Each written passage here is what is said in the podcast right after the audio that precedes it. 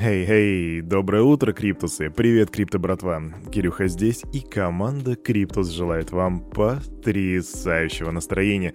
Ну, по крайней мере, настолько, насколько это может быть, потому что все мы знаем, все мы видим, что происходит у нас за окном. Но мы здесь не для того, чтобы обсуждать политику, по крайней мере, не в контексте глобальных проблем, мы здесь для того, чтобы поговорить о крипте, потому что мы с вами, ребята, Крипто братва. Вне зависимости от того, откуда вы, с какой вы стороны, мы рады вас здесь всегда видеть. И я очень горжусь вами за то, что вы все это время, все эти четыре дня максимально-максимально пытались сдерживаться от политических комментариев в э, нашем чате. Хотя не без этого, конечно, не обошлось, но тем не менее, но тем не менее, очень многие из вас принимают точки зрения, что мы должны быть сдержанными. Ну а сейчас, чтобы не отнимать ваше время, мы будем делать распаковку рынка, посмотрим, что там, а затем перейдем к новостям, разберем. Конечно, без, без политики там не обойдется, потому что политика имеет огромный вес в криптовалюте на данный момент. Но я постараюсь максимально избавиться. Хотя посмотрим, что будет на самом деле. Давайте, ребята, просто погнали туда. Раз, два, три. Вух.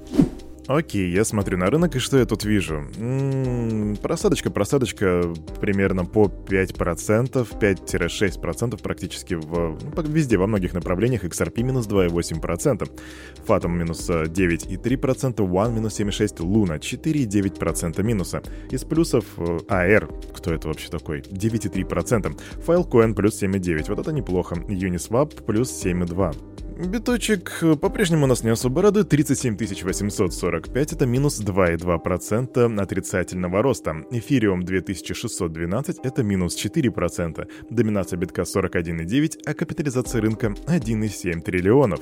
Индекс страха и жадности, но, как я вам и говорил, он э, вполне закономерно падает. Это 20 пунктов. Очень страшно. Тут еще аналитическая компания Sentiment выкатила список из пяти альткоинов, которым проявили криптоинвесторы наибольший интерес на фоне падения рынка 24 февраля. В этот список входят Engine, между прочим, Engine Coin, Axie Infinity, Compound, Band Protocol и Ethereum, ребятки, Ethereum. Возможно, это было на фоне снижения э, комиссии, хотя кто знает, кто знает. Ну и начнем с предупреждения. Держатели криптовалют начали получать на свои кошельки недавно созданные токены Ukraine и Peace, Украина и мир. Об этом сообщил криптоаналитик Дмитрий Фомин. По его словам, когда неизвестные проводят массовую рассылку токенов, это может указывать на признаки мошенничества. Но в данном случае при попытке продать токен отображается ошибка. И это может быть связано с тем, что функция продажи либо отключена, либо она разрешена только для определенных адресов, и чаще всего это для самого эмитента, для тех ребят, которые выпустили, собственно, эту альту. Злоумышленники могут распространять и продвигать такие токены, чтобы криптоинвесторы начали закупаться ими на децентрализованных площадках. И он объяснил, вернее, криптоаналитик, а Дмитрий Фомин объясняет это тем, что в таких случаях криптоинвесторы сами передают злоумышленникам деньги при покупке токенов. Однако не могут вернуть их назад, поскольку токены невозможно продать, как мы поняли, что функция продажи отключена. И еще одна опасность, которую могут представлять такие криптовалюты, не только Ukraine Peace, а в принципе вообще такая рассылка токенов, это потеря контроля над кошельком полностью. То есть, по его словам, по словам криптоаналитика, при попытке избавиться от токена любыми способами, крипто криптоинвестор может получить запрос от злоумышленника на доступ к криптовалютному кошельку. И в таком запросе может быть прописано разрешение на доступ ко всем активам, которые хранятся на адресе. В таком случае злоумышленники получают полный контроль над криптовалютой на, это, на этом кошельке. Поэтому предупреждение для вас, крипто-братва. Я знаю, насколько сейчас люди находятся в нестабильном состоянии. Не принимайте, не открывайте, не пользуйтесь токенами, которые вы получили случайно, особенно если вы не знаете, что это такое. Я всегда говорю, развивайте критическое мышление, ребята, но на самом деле у меня жутко рвет башню от, от, осознания того, что есть люди, которые Несмотря на ситуацию, они пытаются ей пользоваться, и формально, даже не формально, а по факту они наживаются на чужом горе. Я не знаю, ребята, как такие люди на себя реально смотрят с утра, насколько, в принципе, у них такой серьезный психологический метаболизм, что они просто себе прощают такие вот ситуации. Люди, которые звонят, там, разводят бабушек на бабки, представляясь там экспертами или службой безопасности банков. Я не представляю, как эти люди спят по ночам. Мне просто как-то довелось пообщаться с одним из таких мошенников, даже не с одним, а с двумя, и у всех было один и тот же аргумент. Но мне пофигу, я же не знаю этих людей.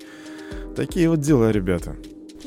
Все знают, что сейчас Россия находится под санкциями, и список этих санкций вы наверняка уже видели, если интересуетесь финансами. Так вот, э, говорить об использовании криптовалюты как инструменте для обхода принятых западными странами санкций преждевременно. Это подчеркнул первый зампред Комитета Госдумы по безопасности и противодействию коррупции Андрей Луговой. Он пояснил, что для начала необходимо определить базовые положения и действовать поступательно. Есть вообще такое слово «поступательно действовать». Вопрос использования криптовалюты в качестве инструмента для обхода санкций в настоящее время носит больше философский характер, чем прикладной.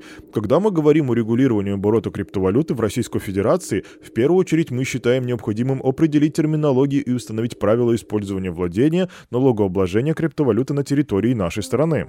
Кстати, о возможном использовании а, России криптовалюты для обхода санкций ранее написала газета The New York Times. В издании напомнили, что Банк России разрабатывает цифровой рубль, а также предположили, что российское правительство может использовать программы вымогателей криптовалюты, чтобы компенсировать потерянные из-за санкций доходы.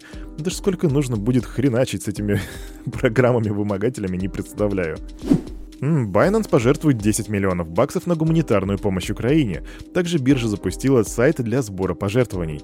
Наблюдение за тем, как война обостряется на протяжении последних четырех дней, шокировало наше сообщество до глубины души. Мы используем все имеющиеся ресурсы и каналы, чтобы призвать мировых лидеров немедленно остановить войну, так отмечает исполнительный директор Binance Чан Пен Жао. И я тут отмечу два момента, криптобратва, даже три момента. Первое, от Binance это шикарный мув, нет войне, и я полностью это поддерживаю.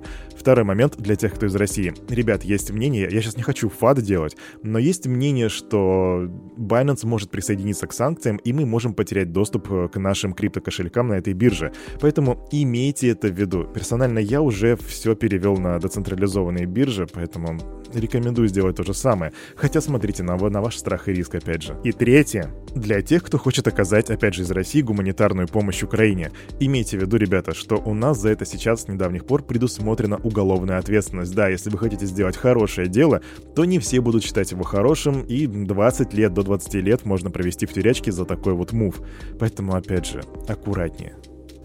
Ну а теперь к альткоинам. Бывший чиновник комиссии по ценным бумагам и биржам США, СЭК, а, Джозеф Холл в подкасте Thinking Crypto спрогнозировал судебное разбирательство с компанией Ripple, вернее то, что оно может затянуться не на один год. По мнению Холла, в 2020 году завершения суда ожидать не стоит. Хм, это Ренестонкс, ребята. Криптоинвестор заплатил 204 эфира, это 490 тысяч, если говорить на данный момент, э, комиссии для одной тысячи NFT-шек из коллекции Tabby Cats. Это нам данный дает Etherscan. А создание самих NFT-токенов обошлось этому чуваку всего лишь в 100 эфиров, то есть 240 тысяч долларов. А всего и криптоинвестор в сумме потратил 730 на получение этих токенов. То есть на комиссию у него ушло гораздо больше, чем на создание самой NFT-коллекции. Ну что же, я думаю, я буду следить за этим, посмотрим, может быть, эта коллекция станет популярной, и чувак все покроет. Но, блин, ребят, 730 тысяч баксов. А на этом, на это утро у парня за микрофоном все. С вами был, как всегда, Кирюха, и команда Криптус желает вам потрясающего настроения, и чтобы вы берегли своих близких. И помните, все, что здесь было сказано, это не финансовый совет и не финансовая рекомендация. Сделайте собственные ресерчи, прокачивайте финансовую грамотность, развивайте критическое мышление и делайте нет войне. До свидания.